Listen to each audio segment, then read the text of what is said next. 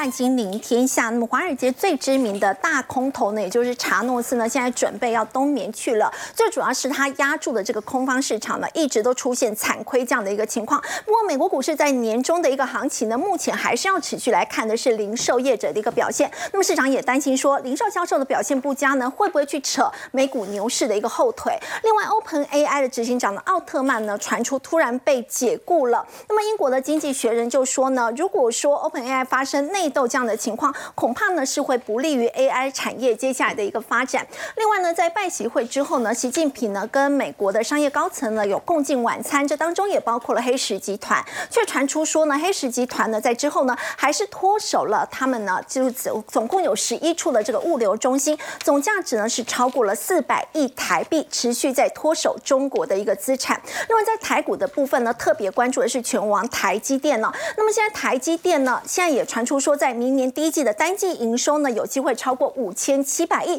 可能呢会是史上呢最旺的第一季。这对于台积电接下来的一个股价表现，可不可以带来激励的效果呢？我们在今天节目现场为您邀请到是淡江大学产经系教授蔡明芳，主持人好，大家好；资深分析师陈威良，大家好；资深分析师杜金龙，大家好；资深分析师林有明，大家好。好，我们先请教微良。我们看到呢，华尔街的大空头哦，竟然说他要冬眠去了。他呢，已经决定要关闭创立将近四十年的避险基金，是因为放空真的赔太多了嘛？好，那冬天呢，熊真的要冬眠了。熊市呢，就代表说看空嘛。好，那我想呢，这个华尔街呢，过去受到注目的这个避险基金的操盘手哦，查诺斯，他其实过去呢最著名的算是成功案例，经典一役，就是在于呢，两千年到两千零一年的时候，他因为呢看财务报表，他率先发现呢安龙有做假账的嫌疑，所以他放空大赚之后呢，哇，安龙一路暴跌，最后让下市。哦，那一那一役啊，真的让他呢，一战成名。对，那也赚得了名声，也赚得财富。嗯，哦，可是呢，我想哈，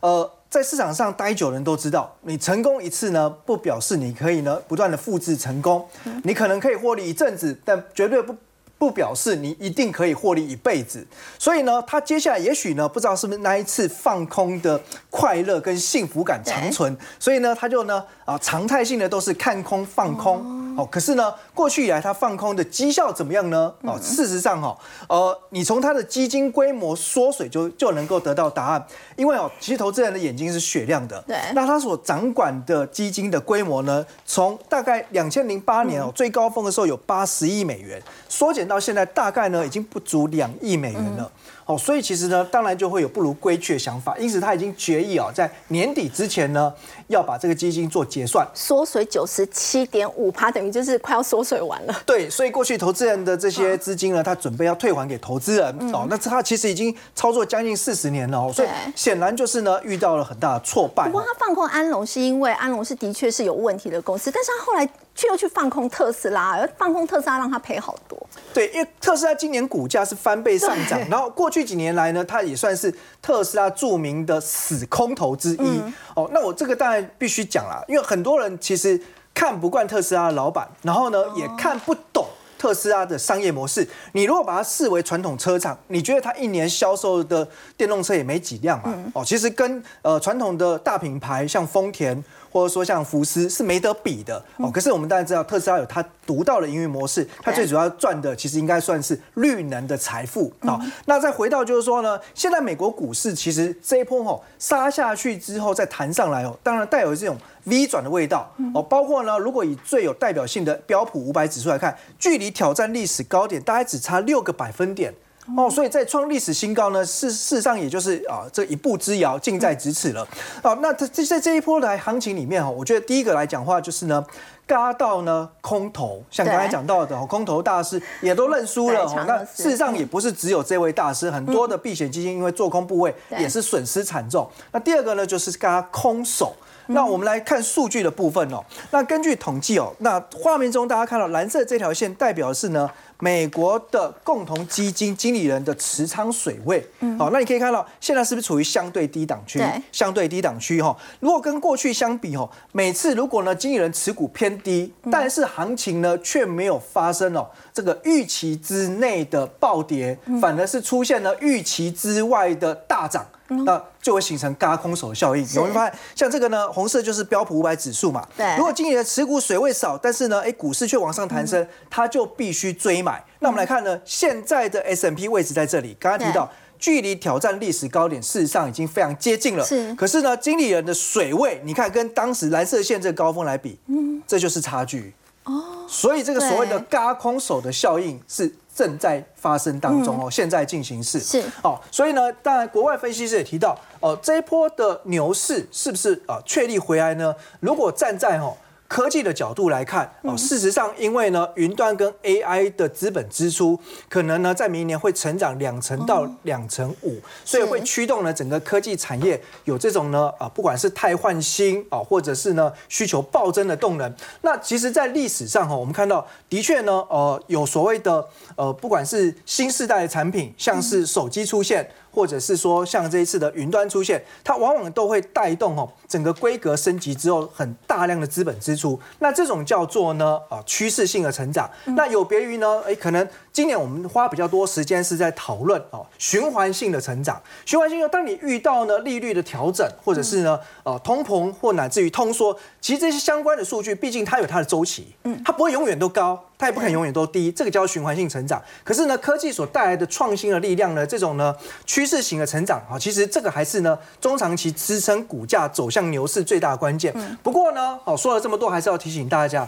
现在真的是富贵险中求啦。是，面对目前的股市哦，呃，我们引用了，像国国外的富国银行或高盛的提醒哦，要告告诉大家，事实上到底呢，哎，美国是不是能够顺利平稳的软着陆？这可能还是呢挑战重重。富国银行说软着陆是痴人说梦啊。嗯，这这这当然这话是比较严重一点的。我们不能说看节目的观众朋友都是在做梦哈，但是我想基本上呢，大家的挑战还是存在哦。不过呢，我觉得也是平常心，因为呢，市场永远都有利。利多跟利空因素，那现在就是呢，我觉得短时间面对年底这段行情，你可以顺势操作。可是我觉得中长期的变化还是很多，那特别就是要注意美国的消费动能。好，的确，刚刚魏良提到消费动能嘛，现在年底是消费旺季哦，所以接下来美国股市这个年终行情值不值得期待，就是要看零售业到底表现怎么样了。对，因为美国的经济哦。大概三分之二左右是来自于呢消费的贡献。那消费动能呢，当然今年也展现了很强大的韧性。可是呢，面对哈现在这个居高不下的利率，那我想了，它还是会存在很大的威胁。那包括哈，我们看到以第三季的财报内容来说。已经有九成的标普五百企业都公告出来了哦。换句话说，四百多家公告出来的成绩单如何呢？其实就是优于预期，而且呢，呃，以这个 Y O Y 年增率来讲话是转为正数。那这个是呢，呃，这个从去年第四季以来连续三季都是衰退之后呢，首度翻正啊，当然是一个好的开始。可是呢，我们要深入仔细的去看内容哦。这五百大企业里面呢，遍布不同的产业，其中呢，跟消费比较息息相关的。比方说像 Target 百货哦，目标百货，还有像呃 Walmart 哦，这些都是呢，哎，民生啊消费比较呢连结度高的相关公司，其实他们最近的财报、财测跟股价表现都不好，都不好。对，所以让呢美国的呃未来经济的前景还是有一些隐忧存在。哦，那当然呢，哦观察一下美国，因为呃消费的情况哦，你要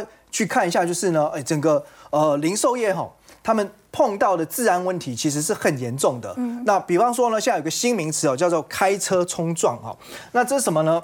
比如说呢，哎，在加州的奥克兰便利商店哦，有窃贼呢是开着这个铲土机直接呢撞破那个呃这个玻璃窗，撞破大门，冲进去之后呢，用链条哈把整个因为这个店里面有放那个 ATM 自动提款机，直接把它的哎这个绑住之后拉出来。这个画面过去我只有在玩命关头看过，电影出现的场景哦，现在是真实发生在呢哦这个加州的社会治安哦。再来呢，我们要关心一下哈，就是呃美国现在呢面临房市的问题很严重，因为房市一定跟利率息息相关。那根据调查统计哦，现在在美国啊。一名普通购房者的平均年收入要达到呢十万七千美元。好，那也就是说呢，如果你的年收入是在这个平均值以下，基本上哦，已经呢就是排除在哦这个购物的潜在族群，是买不起了。没有三百多万台币的话是买不买不起了，就不用考虑了哈。那这个增幅其实是呃计算下创下这个近年来的这个哦有史以来最高的增幅哦。那另外呢，最近买房子的族群里面哦，那去看这个呃所谓的人口结构，发现哦都是属于哦啊这个没有十八岁以下子女啊，因为呢你知道这个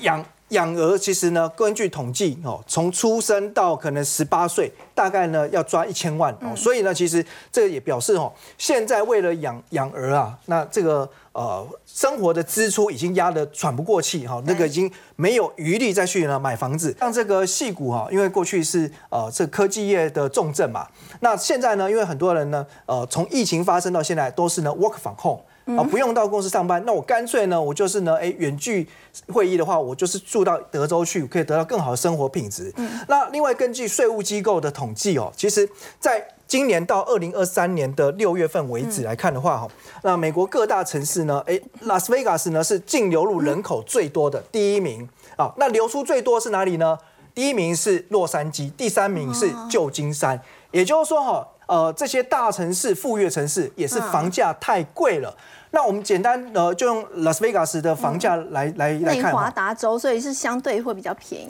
对，因为拉斯维加斯的房价现在中位数哈，大概是四十七点二五万，那洛杉矶要九十七点五万，所以只要呢一半的价钱。所以呢，你过去如果你住在 L A，你房子卖掉，你可以呢，哎。去甚至到拉斯维加斯，你可以买两间呢，对不对？所以呃，这个除了房价便宜之外呢，那还有一个优势，就是因为呢，呃，这边内华达州它没有课征呢州内的所得税哦，所以也能够降低一些生活的负担，所以才有人形容说哈，拉斯维加斯现在变成是新洛杉矶。那我想哈，房价的负担高涨，再加上呢，呃，民生物资上涨，其实这个未来呢，呃，对于美国消费的动能哈，会造成什么样影响？一定要特别留意。一旦呢，美国经济受到消费的拖累的时候，我觉得。股市哦哦，就可能会受到冲击。好，刚刚微让带我们看到呢，虽然说华尔街呢知名的大空头呢，现在准备要冬眠去了，最主要是因为美国股市的强涨导致呢，它这个做空呢惨赔，所以现在呢打算要不玩了。不过接下来还是要看美国的这个消费动能能不能够延续，而且刚刚微良也有特别提到是在科技股，现在市场认为明年还是牛市，不过会不会有变数呢？因为现在出现了一个很震撼的消息，要请要有明哥，Open AI 的执行长奥特曼，他竟然是毫无预警的突然就被解雇了。对，在假日的期间，这是一个。大新闻，我们常在讲说铁打的将军流水的兵哈，但没想到将军也可以被换。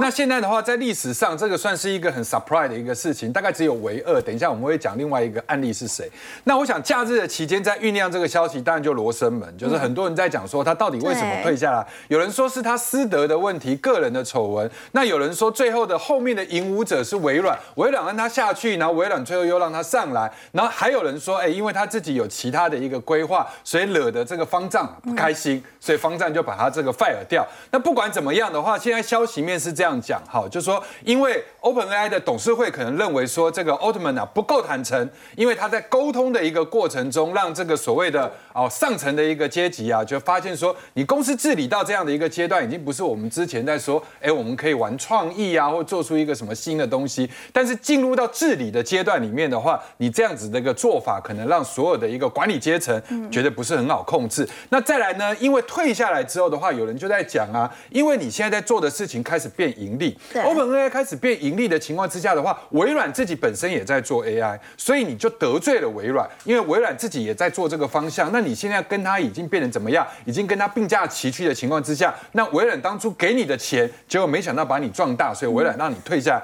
但是有另外一个说法说，哎，他因为退下来之后，微软跟老虎管理啊，又开始向这个董事会 OpenAI 董事会施压，要让。奥特曼回来。再回归，对，所以他就是这样子二进二出的一个情况之下，只是说他之前呢进去好像如入无人之境，那就是我自己的公司啊。但是现在他如果要再进去，他退出了再进去的时候，居然要用访客证，所以他自己也在这个他自己的这个呃 X 的这个上面，就以前的 Twitter 啊，在秀出他的一个访客证，他就说这是我生平第一次用这样的一个方式进去。哈，现在回到另外一个关键，就是说这是最大最大的阴谋论，奥特曼的野心很可能是。其中有一个，就是中东主权基金，它开始呢，因为它又要筹组一个新的公司。那这个新的一个公司呢，它拿到了钱之后，但是它却是用 Open AI 的名义去募集的，嗯，因为打着 Open AI 的一个光环。他去募了这个钱，然后中东就给他钱，那这个的话就会让原先 Open AI 的治理阶层啊，非常非常的不开心。不过有明哥这个消息的话，英国经济学人有说，如果说有出现这样子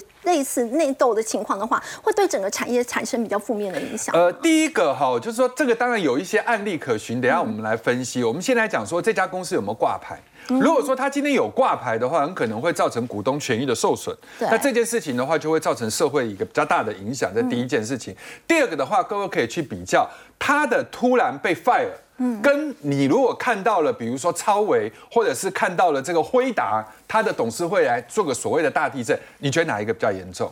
所以今天的一个问题就是说，这是一家还没有挂牌的公司。那我是以技术研发为主。那技术研发的过程中，我原先的创始元老在这个地方被无故的被踢掉了。那当然会造成一些他的跟随者在这个时间点上面非常非常的 shock。包含他自己当初创立 Open AI 的合伙人 Berkman，他自己也会觉得说，那我是不是要跟你同进退？那如果说刚刚斐瑜所提到这件事情要有影响性的话，就是当初设立 OpenAI 的三个元老，其中两个走了，好，包含像 Odom，包含像 Blackman。那如果他们都走了，会不会造成 OpenAI 的技术开始有断层？嗯。但是，因为现在大家开始百家争鸣，大家都在发展。一个 Open AI 下来，微软自己也有啊，或者是你看到 Amazon 也有啊，或者 Google 本身也有啊。那这件事情是不是影响不大？反而没有。所以有的时候在这样的一个这个 Open AI 竞争的战国时代里面，一家落一家起。我觉得他的技术已经没有到所谓独门的一个情况之下，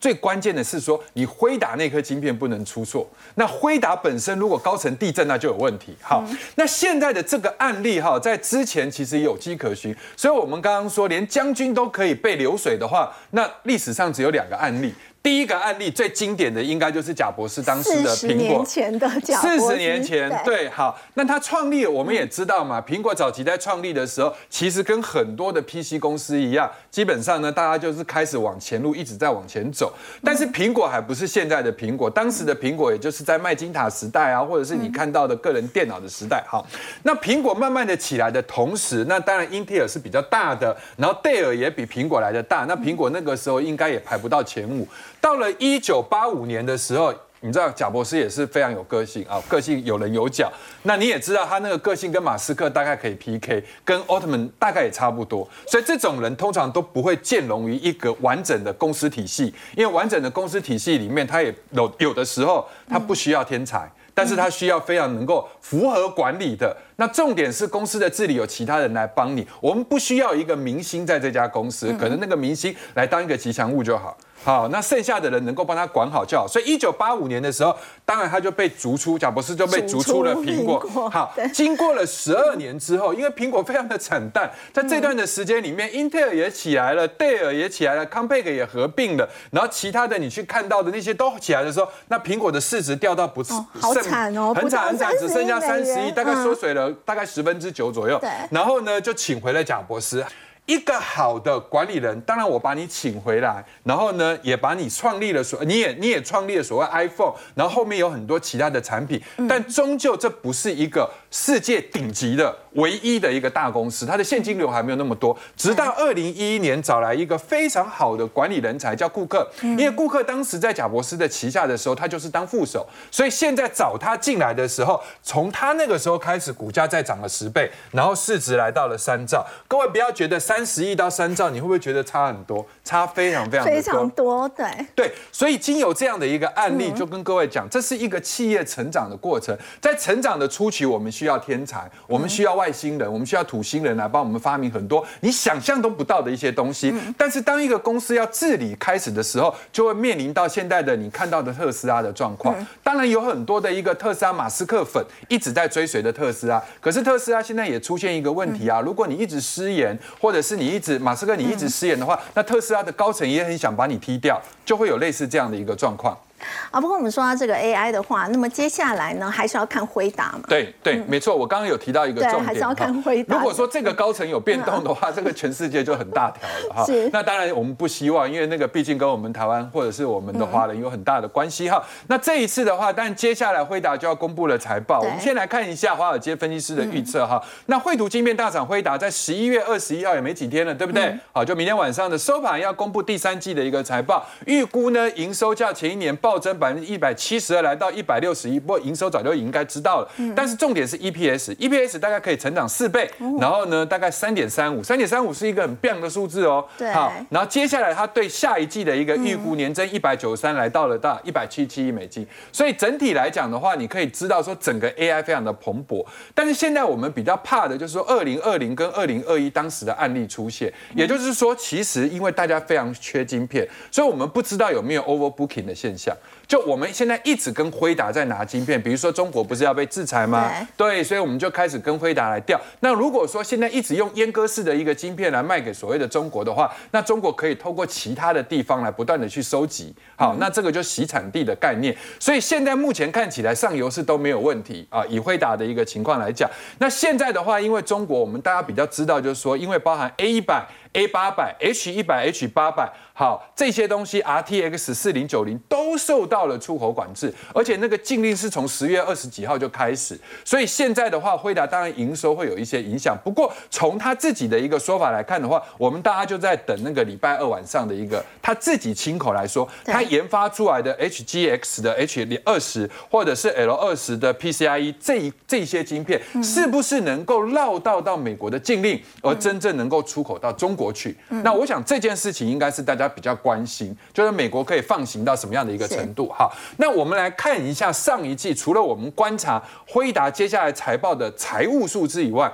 我们必须要了解它的结构。我们从上一季里面，我们看到其实它的资料中心，它的是一百零三点二三亿美金，占它所有的游戏部门、绘图卡、汽车等等部门里面，几乎是最大。所以换一个角度来讲，接下来我们要去看，如果它能够跟 Intel 在这这一块的这个领先加剧，好，能够再拉开的话，那诚如华尔街所说的，就把它的目标价调到的最高的时候有到六百，好，然后呢，差一点至少也有五百六，我觉得这个都是后续观察的重点。好，刚刚有明哥带我们看到呢，对于 AI 接下来的一个发展呢，最主要还是要看这个辉达的部分，尤其在十一月二十一号美股收盘之后呢，他们会公布最新的这个财报。我们说到在台湾呢，这个 AI 股的一个部分呢，在最近哦，似乎呢，好像感觉还是有在休息这样的一个状况。在台股的部分，我们要请教杜老师，今天开低震荡，最后收盘只有小涨一点而已哦。十一月以来，其实台股已经大涨了有千点之多，距离前高一七四六三只有差这个两百多。多点，那么接下来你觉得这个行情会怎么走呢？有没有机会来迎接选举行情？呃，一般我们这一波哈，从十月三十号，我个人就把它定义为叫总统选举行情哈，因为我有统计资料，我们前七次啊哈，总统选举行情大概呃平均从低点到结束高点大概有四十五天哈。那把它平均大概有二十趴的涨幅，好，所以我们诶认为我们诶七月三十号的那这个低点哈，那个开始算算到我们前一天的一万七千一百多点这附近哈，大概涨了，对对，诶大概涨了一千两百多点了，因为我们这一波跌了一千四百一千四百八十七点嘛，哈，那这个而且过了最高跟。最高哈，那剩下刚才伟仪讲的，诶，七月三十一号的一七四二三哈，那这一过完以后，诶，再就是我们呃去年的七月三十号一七七七零或是更高了哈。那我们其实我们在波浪理论，我们那时候一直在讲，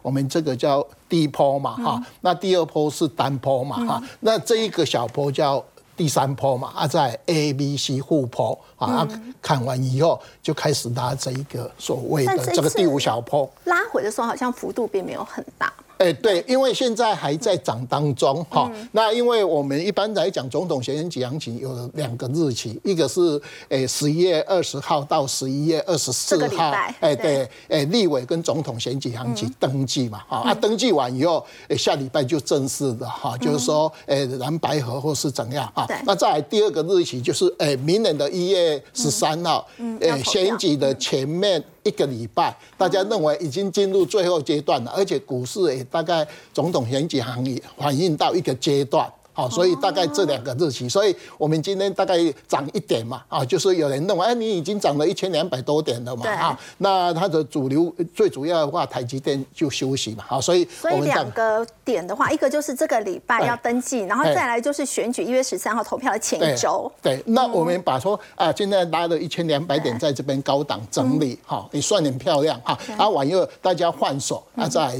挑挑战另外一波，哎，大概那一般我们以前大概。十一、十二到一月份，按照台湾的统计资料，都很容易涨的月份嘛。尤其像我们这个月，呃，录影的时间已经涨了一一千多点，哈，这是我们大概以整个波浪理论，我们本来就认为，哎，这个第第五小波的上涨，哈，那这个会不会再过这个哈？大家一定要记得，一七七七零那一天，台积电的盘中高点是六百零二块，哈。那我这个投影片就是说，呃，大概。因为我每四年从民国八十五年就我就有做这种投影片了，就是说啊，第一届总统选举行情的行情哈，那总共做了七次哈，这一次就第八次，所以这张投影片到明年的一月十三号啊就会把它归档哈，所以呃我们现在从十月三十要开始算哈，呃算到我们录影的时间，哎大概涨了十四天哈，今天二十号啊十月十四天哈，大概涨了哎。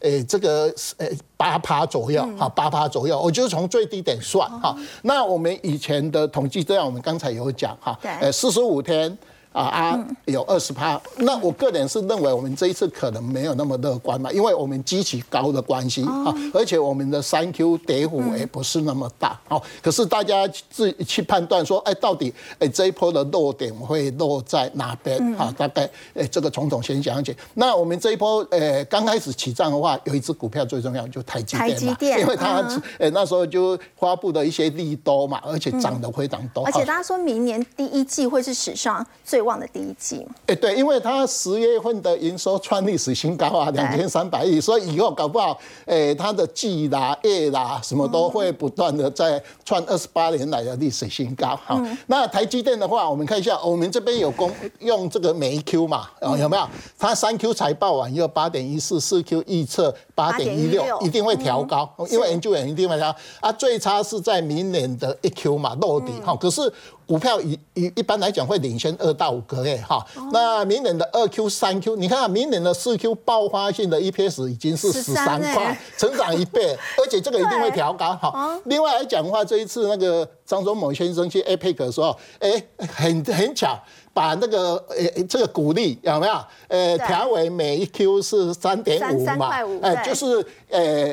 没有人哈一年调两次的啦，啊，所以我们认为，哎，这个好像很刻意的配合我们总统选举行情，把这个力道，哎，对对，我就有感觉。所以来讲话，台积电本来哈今年在五百零四到五百九十四这个箱子，哈，那完以后因为三 Q 法说会跟那个现金股利的调高嘛，所以你看到这个我们现在 K 线图是五百一十六到五百八十三目前的高点。那我个人认为，大盘如果它可过五百九十四，有没有？大盘就会。够一七四六三哈，那大家往左边去看一下，我刚才一直讲这个六百零二块，因为当时诶去年的三月三十号，我们大盘是一七七七零嘛，是。那时候台积电是诶六百块往右破底哈，哇，所以大盘诶台积电有如果有去摸到六百块，那大盘一定会够一七四六三，或是挑战更高哈，这时候我们一个判断标准哈，大概一整个一个台积电。老师之前有在节目提过嘛，就是台积跟广大有所谓这个比较跷跷板。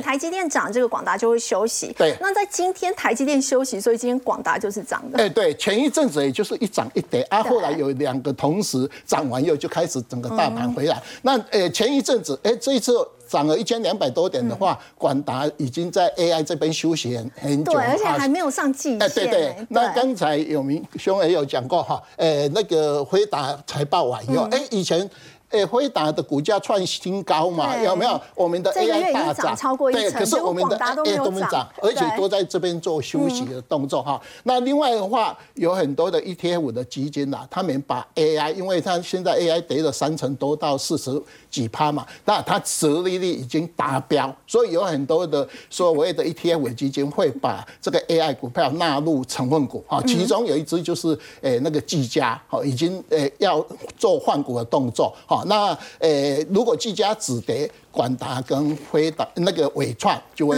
止跌哈，所以我们大概 AI 股票理论上大盘有创新高，也会跟台积电两个做跷跷板哈，带领整个大盘去挑战另外一个高点。啊，刚刚杜老师带我们看到呢，台股接下来要往上攻呢，就是台积电跟 AI 的股票呢，接下来是相当有机会的。不过我们要来关注这个消息哦，就是在拜习会之后，习近平呢有跟四百多名的美国商界的高层呢，当时有举行晚宴，这当中也包括了黑石集团的。执行长，但是呢，没有想到在晚宴之后呢，现在也还传出说，这个集团啊正在计划要出售在中国价值高达一百亿人民币，总共有十一个物流园区哦。所以要请教蔡老师，就算呢在这一次拜习会，感觉上是有双方都有试出这个善意，但是还是在持续的出脱中国的资产吗？呃，是的，我想习近平去办跟美国企业家的一个晚宴，我觉得他最主要目的。可能不见得是要让美国企业家知道他中国未来要做什么，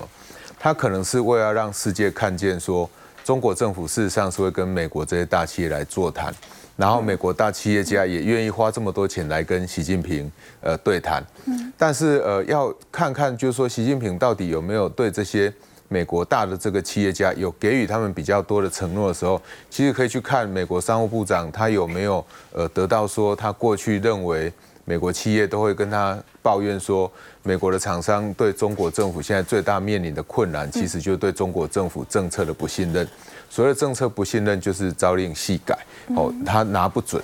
那第二个就是说，我想黑石集团他会花这么多钱去坐在习近平旁边，呃，跟习近平呃讨论。我想他最大目的其实也不是说要得到什么样的讯，最大目的不不是说他不卖这些在中国的资产。而是说，看看透过跟习近平比较大的一个比较多的这个接触的机会，是不是可以了解说中国未来它在对于外资的管控上会不会有一些放松，或有一些让它的资金可以出脱的机会？但是我觉得对黑石集团来讲，刚刚这个主持人提到的，它目前想要出售这些产品，包含有空港、包含有海港的这一些自由贸易园区，但是这一些自由贸易园区现在面临什么问题？第一个在空港的部分，哪一些产品，我们观众朋友可以知道说他会去做空运，一定是高附加价值的产品。台湾在过去会做华航、做这个长龙的一个货机到美国去的，都是高阶的晶片。什么样的产品他会做海运？当然就是一般的民生用品。那呃，在空运的部分，它受目前受到这个刚刚分析师有提到的，像 AI 这些晶片进一步的管制。那这些进一步的管制，当然空运的需求就会消失。那海运的部分，我想大家都知道，最近海运其实不是很好嘛。那海运不好原因，最主要是来自于整个欧美这个库存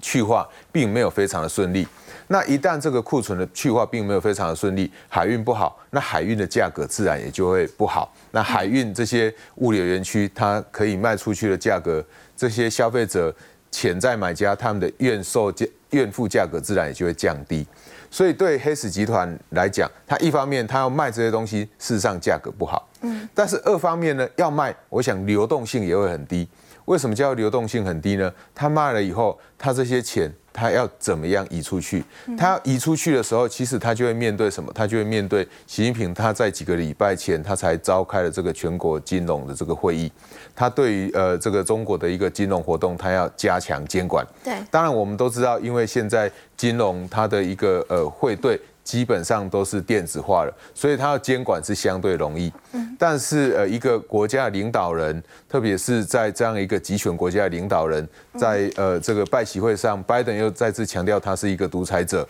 那他又再次强调这个金融监管，就代表对这些外资来讲，你的金融在流动的时候，那我会特别的 watch。那我一旦会特别的去关注的时候，对于这些厂商来讲，一方面它的卖相可能会不好。二方面它的流动性又不好，那所以就会使得这些厂商呢，他会更不敢进去，对他会更不敢在中国投资。好，另外高盛部分也估计说，这个中国银行业因为房地产现在非常的低迷，所以他们损失的金额高达了台币超过五兆。那么中国官方是强调说，中国商业银行的不良贷款是三点二兆人民币，大概也有台币十四兆。要再请教这个蔡老师哦，现在银行的危机是让倒债的状况现在是层出不穷嘛？是因为我想，呃，中国目前那房市的危机，其实它已经蔓延非常非常久了。对那大家原本期待，呃，这一次的拜习会在 APEC 上面是不是会有一些就经济议题上面比较大的进展？那我们在节目之中过去，其实我们就有提到，呃，要有大幅度的进展很难。很难的原因是因为中国的经济确实是不好。那不好，我们可以常常看的，我最呃会常去看的就是中国的消费者的物价。我想六月、七月、八月、九月到十月这几个月来，它的消费者物价指数几乎在零附近徘徊。那消费者的这个年物价指数的年增率在零附近徘徊，一方面是供给，一方面是需求。嗯，那在中国或者是说你相对其他国家，大家都面对这么大的通货膨胀。刚刚分析师在讲到了美国还很高的利率，因为他们要去对抗通膨。嗯，在大家的利率都这么高，那面对这么严峻通膨的情况之下，其实大家面对的是通货膨胀。那中国也是一个进口需求非常大的国家，理论上它也会有通货膨胀的需求，哎、通货膨胀的一个可能性会发生。问题是它现在发生的是年增率等于零，是所以很多人会说有通缩的疑虑。所以在这样一个情况之下，代表就是说它的需求可能是非常不足的。那一旦需求的不足，就会反映在第一个房房地产的上面。那房地产的上面，我面对有可能是缴不出钱来，有可能是这一些开发商他没有能力再继续开下去，因为他的周转失灵，他过去的投资失败。那面对银行有这么大的债务危机的时候，其实不要忘了，不只有房地产的债务危机。那中国在“一带一路”峰会上面，原来这些债务国想要跟中国谈这个债务的减免，我想也没有达成。对所以中国的银行业，他们面对的危，他们面对的压力是很高。嗯那过去还有外资的银行会跟中国的银行业一起支援中国当地的经济活动，可是大家可以想想看，中国的外资的银行业，他们看到中国这样的一个经济状况，他们还敢贷放给中国当地的厂商吗？大概不太敢。那不太敢的话，这一些贷这个贷款的负担就会变成落在中国的银行业手上，所以中国银行业他们所面对的这个呆账违约的几率呢，这个可能性当然也就会大幅的增加。所以面对呃，从我们刚刚所提到的美国商会。跟这个习近平的座谈到现在，中国整个房地产的危机，我想中国目前面对的这个资金外的压力，跟这个中国当地的这个银行业他们所面对的这个债务违约的压力，其实是越来越高的。好，我们先休息一下，稍后来关心的是股市是不是有所谓风水轮流转呢？在明年是谁有机会咸鱼翻身呢？先休息一下，稍后来了解。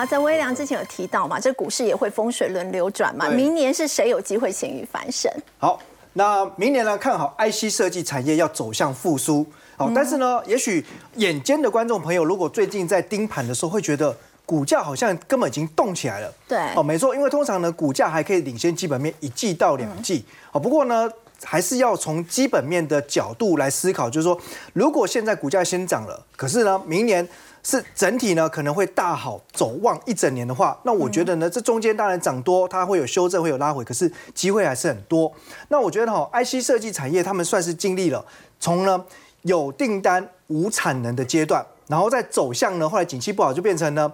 无订单也无产能，但是现在呢翻身了，变成呢有订单有产能。哦，怎么说呢？我们先来看一下哈，呃，像二线的晶圆代工厂，主要呢像联电、世界先进，他们都是以成熟制程为主的。那现在他们的价格的部分呢，其实看起来还算相对还是比较硬的。哦。可是呢，我觉得面对第四季的逆风，他们呢降价的压力会越来越明显，因为呢大家可以看到哈，联电就蓝色这个柱状体，那世界先进是红色的。的，他们的对价动率哦其实是持续往下的，所以你有别于吼像呃以先进制程为主的晶圆代工台积电，台哇，其实是卖方市场，是客户呢捧着钱要来跟他呢预定产能，可是现在成熟制程呢的确还是比较有压力的，所以呢一旦他们降价之后，其实对 IC 设计的投片来看，它的成本就可以降低很多了，对，就可以下降了，就因此从中受惠。那我们看哦，IC 设计呢，呃，向来就是有高成长、高本益比，外加呢还有高价的特性，所谓的三高股。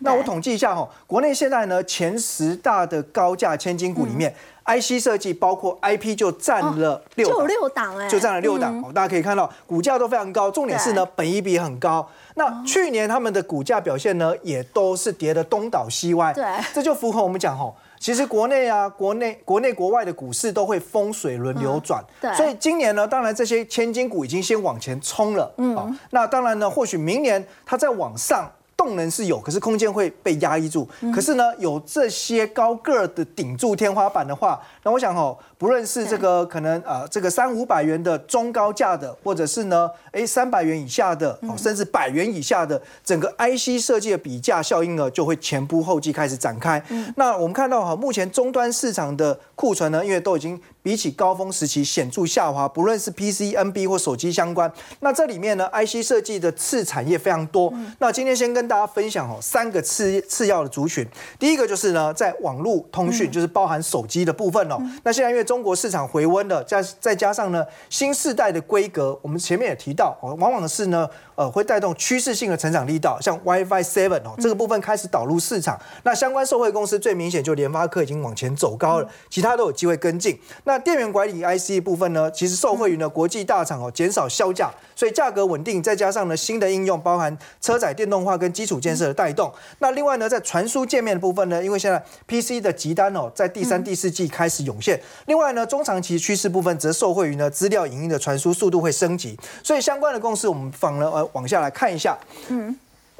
来这边呢，就举两家公司哦，呃，视为是这一波哈、哦，呃，反弹的急先锋之一。第一个呢，就驱动 IC 的三五四五吨泰，今天也是开高走高，对，那因为呢，驱动 IC 哦，其实呃很多大厂哦，这一波股价呢已经也先拉上去。相对来看呢，因为吨泰的位阶比起来还是比较低，而且以价格来说，哦，它这一次涨上来，虽然呢你看短线急拉，对不对？对。可是过去它历史的高峰是两百九十八块钱。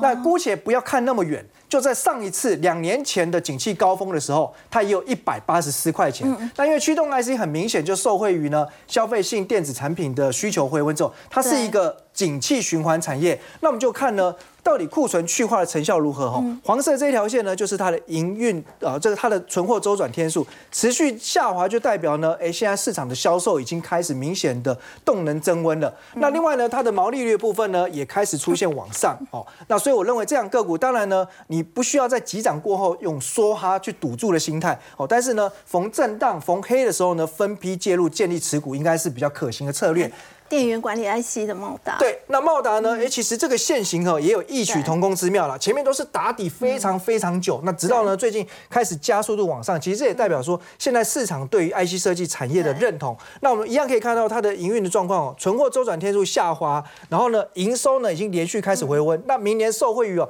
就是 DDR 五的渗透率增加之后，价量齐扬，那渴望带动呢公司的获利跟营收同步往上。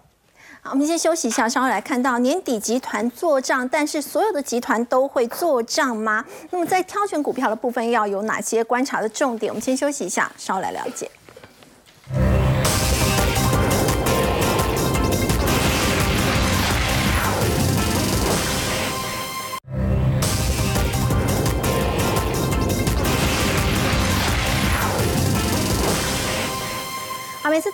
呢，大家都说会有集团做账的行情，但是有明哥，所有的集团都会有这样的一个做账行情，真的不一定 啊，因为要跟各位讲，当然我们先定义一下集团做账的时间，通常都是十一月中到十二月二十号之间，嗯，好，所以不见得要拼到十二月年底的那一天，但有的时候很可能配合的这个外资啊，其实二十五号以后就开始放假了，所以现在这个时间点就是对，然后一直大概延续到这个十二月的第三个礼拜，就差不多十二月二十左右。那第二件事情的话，对很多集团来讲的话，今年如果它的股价已经涨幅很大，它不见得是做账，搞不好是结账。那第三件事情的话，如果你要做成功的话，一来你今年涨幅不要太大，第二个话我们常常在想啊，这个马无野草不肥，后面如果没有题材的话，你想做账你也做不上去，因为市场不认同。所以我们现在来帮大家来选哈，包含像现在比较高几率的可以做账的，然后这一些集团跟它旗下的个股，比如说联电集团里面有联电、联发科、联永、元相跟智远，那你尽量去挑选今年涨幅不要太大的，很可能就会有落后补涨的机会。然后第二，大力光集团相对来讲，大力光本身是低的，那另外还有先进光，那正威集团的话，大部分都在相对低。好，包含正威、永威投控跟深威能源。金人保的话，今年除了人保有大涨以外，金宝跟康舒今年其实是斗退路，就是后来这一段压回来的时候，今年没什么涨到。远东集团的话，相对在所有的传产股里面的话，因为后面有周年庆，然后再加上它本身也有买美国没有买美国公债，所以相对的这个销金这一块是 OK 的。所以我们现在帮大家来列好，我们来看一下原创呃这个原相的一个现形来讲，最近才刚刚突破前坡的一一个高点，所以涨幅还没有扩大。第二个的话，先进光也整理了将近很长的一段时间，不过。它今年涨幅稍微多了一些，好，如果它严格来讲的话，它并不能列入首选。那深威能源的话，也是最近刚突破，跟去年年底的股价相比的话，没有涨幅太大。那再来的话，六二八二的康舒，最近在跌了一段的过程中，对，因为主要是这个 CB 套利的关系，但是已经在这个地方形成了一个底部区，外资也开始回补，哈，所以提醒大家。但是刚刚这个斐有特别提到，是不是每一个集团都一定会母子同心，就母公司涨，子公司也涨？没有，有的时候母子感情并不好，好母子感情也不是妈宝，所以原则上呢，我们来观察，现在有两个我觉得可能性的方向。第一个，就 AI 里面的伟创最近是在跌，反而它的子公司伟影在好。对，那另外还有一家公司叫三零二三的信邦，各位有没有发现，从这个点开始，其实信邦的股价往下，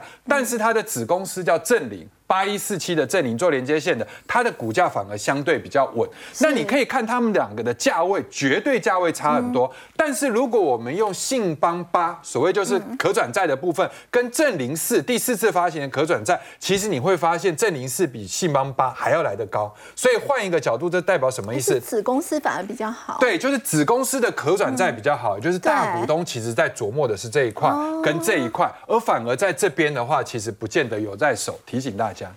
好，我们先休息一下，稍后来关注的是呢，这个折叠手机市场哦，在先前呢成了台股上攻万期的主力部队，那么接下来后续还会有上攻的动能吗？我们先休息一下，稍后来关心。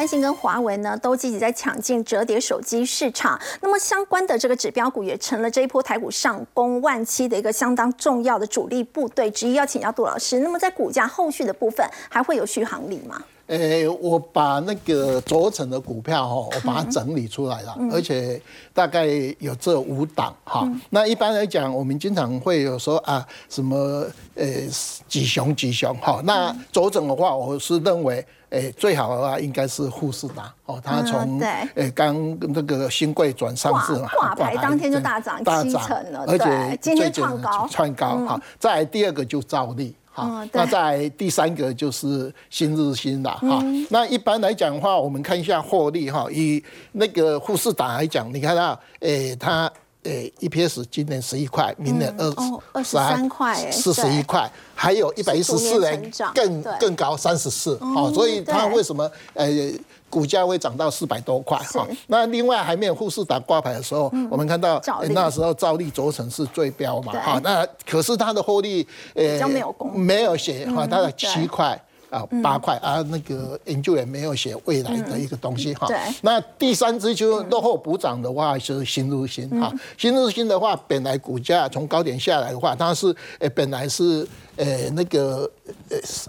八块多嘛哈。那今年衰退到三块多啊啊。你看它股价就跌成这一。段哈那这被这边盘整了大概一年的时间哈。那因为轴承股票的照例对富呃那个富士打大涨完以后都都涨成这样了它这几天这有落后哎对，我们把它当做轴承里面的落后补涨股而且它的 EPS 也稍微零后年稍微对对，都都有六块哎以上的一个预那。看一下富士达有没有？哇它在新贵的话，高点是哎四百一十四点五。所以它现在已经过了它在新贵的高点哎，点。对对，而且一般来讲，很多的头信，因为它不能买新贵，不能买上贵，可是它只要从呃上市上呃那个新贵转。